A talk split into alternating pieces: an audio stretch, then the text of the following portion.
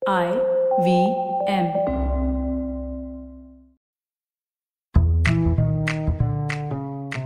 स्वागत है आपका S B I life insurance प्रस्तुत एक चुस्की फाइनेंस में। S B I life insurance अपने लिए, अपनों के लिए। यूँ तो ज्वेलरी हम लड़कियों के पास बचपन से होती है, पर जब कभी नई नई डिज़ाइन देखो तो मन तो ललचाता ही है ना? ये तो पानी पूरी और आइसक्रीम जैसा है। कितनी भी बार खाओ, ये दिल मांगे मोर।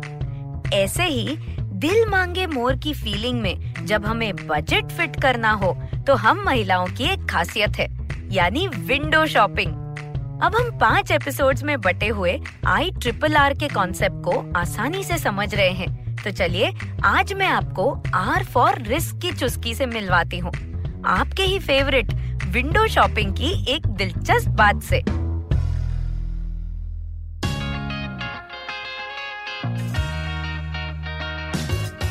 स्वागत है आपका S B I life insurance प्रस्तुत एक चुस्की फाइनेंस पॉडकास्ट में।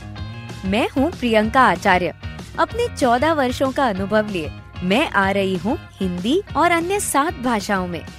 इस पॉडकास्ट में आप जानेंगे कि कैसे अपने घरेलू फाइनेंस की जानकारी रखें और उसे कैसे बेहतर बनाते जाएँ।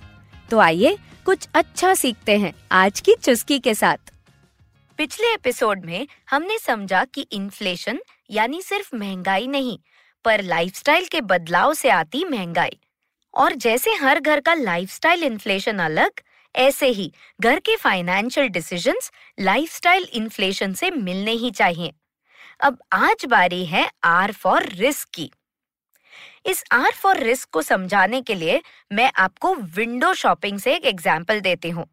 वैसे तो मुझे नॉर्मली जलन की फीलिंग अच्छी नहीं लगती, पर एक सीक्रेट बताऊँ, जब कोई ज्वेलरी शॉप से गुजरती हूँ ना तो उस प्लास्टिक के डिब्बे से बहुत जलन होती है, जिसे फ्री में चौबीसों घंटे इतने प्यारे गहने पहनकर रखने मिलते हैं।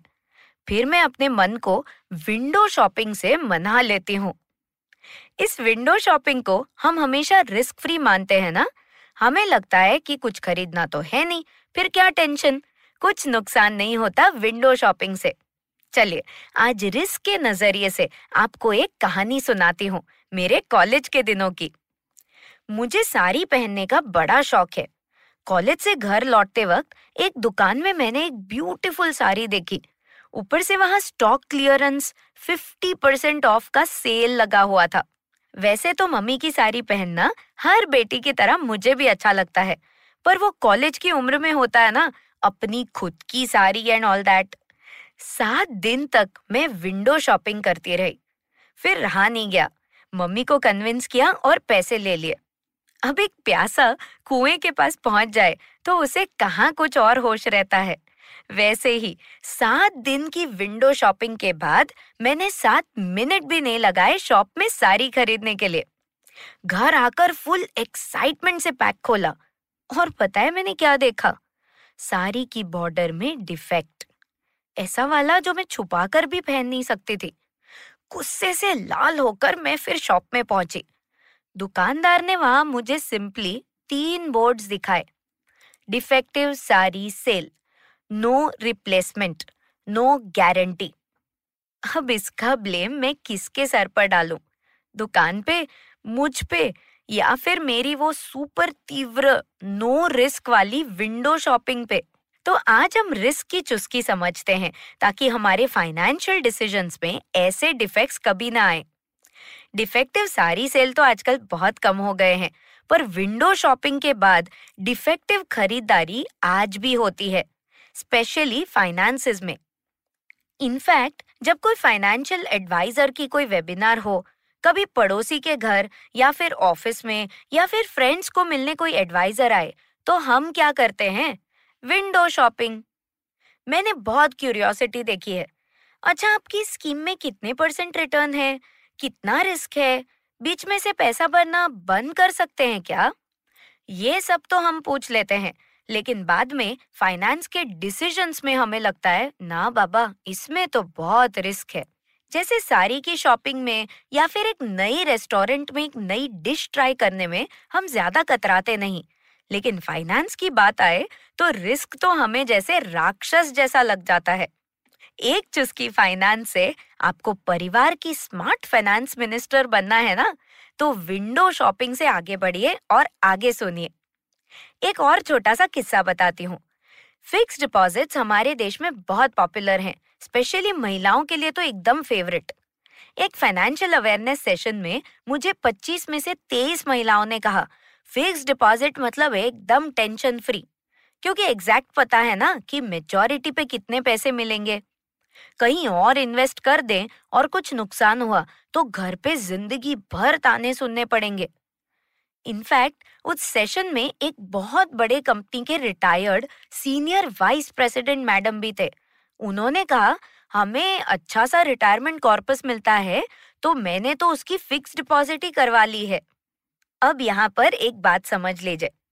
अगर बैंक को कोई इश्यू हुई तो क्या आपकी पूरी फिक्स डिपॉजिट की अमाउंट आपको वापस मिलेगी?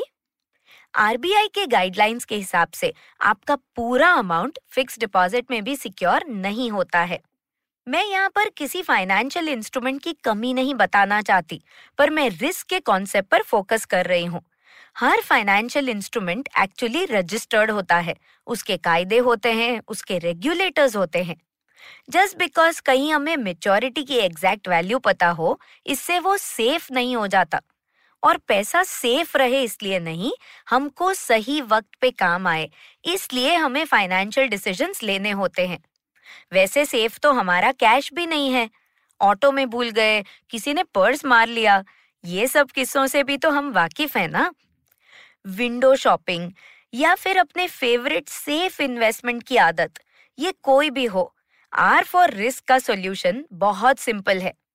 सालों पहले हमारे फाइनेंस गुरु वॉरेन बफेट ने कहा था don't put all eggs in one basket वैसे ही, अगर मैं आपको डिनर पे बुलाऊं और वन पॉट मील बनाने का सोचूं तो रिस्की है ना? पर मल्टीपल डिशेस होंगे तो एक आध ठीक नहीं बनी तो भी सेट हो जाएगा। वैसे ही, अपने फाइनेंशियल मेकअप के एपिसोड में मैंने फाइनेंशियल चेकलिस्ट की बात बताई थी। बस आपको ज़िंदगी के जिस जिस स्टेज पर पैसा चाहिए, उन स्टेजेस की प्लानिंग करनी है। और ये एक इंस्ट्रूमेंट से हो जाएगा, ये तो इम्पॉसिबल है। तो अब आपको चेकलिस्ट के साथ अपने फाइनेंशियल इंस्ट्रूमेंट्स को टैग करते जाना है। और बस, हो गया आपका एलोकेशन। और ये डिफेक्टिव बिल्कुल नहीं, ये सुपर इफ़ेक्टिव स्ट्रैटेजी होगी। नेक्स्ट एपिसोड में हम मिलेंगे आर फॉर रिटर्न से। पर जैसे मैंने 50% ऑफ़ का बोर्ड देखा, पर नो रिप्लेसमेंट नो गारंटी ये बोर्ड देखना मैं भूल गई थी ना? वैसे ही, आप सिर्फ़ रिटर्न्स के पीछे भागने से पहले रिस्क का एलोकेशन ज़रूर देख लीजिए। S B I life insurance प्रस्तुत, एक चुस्की फाइनेंस सुनने के लिए धन्यवाद। S B I life insurance अपने लिए, अपनों के लिए।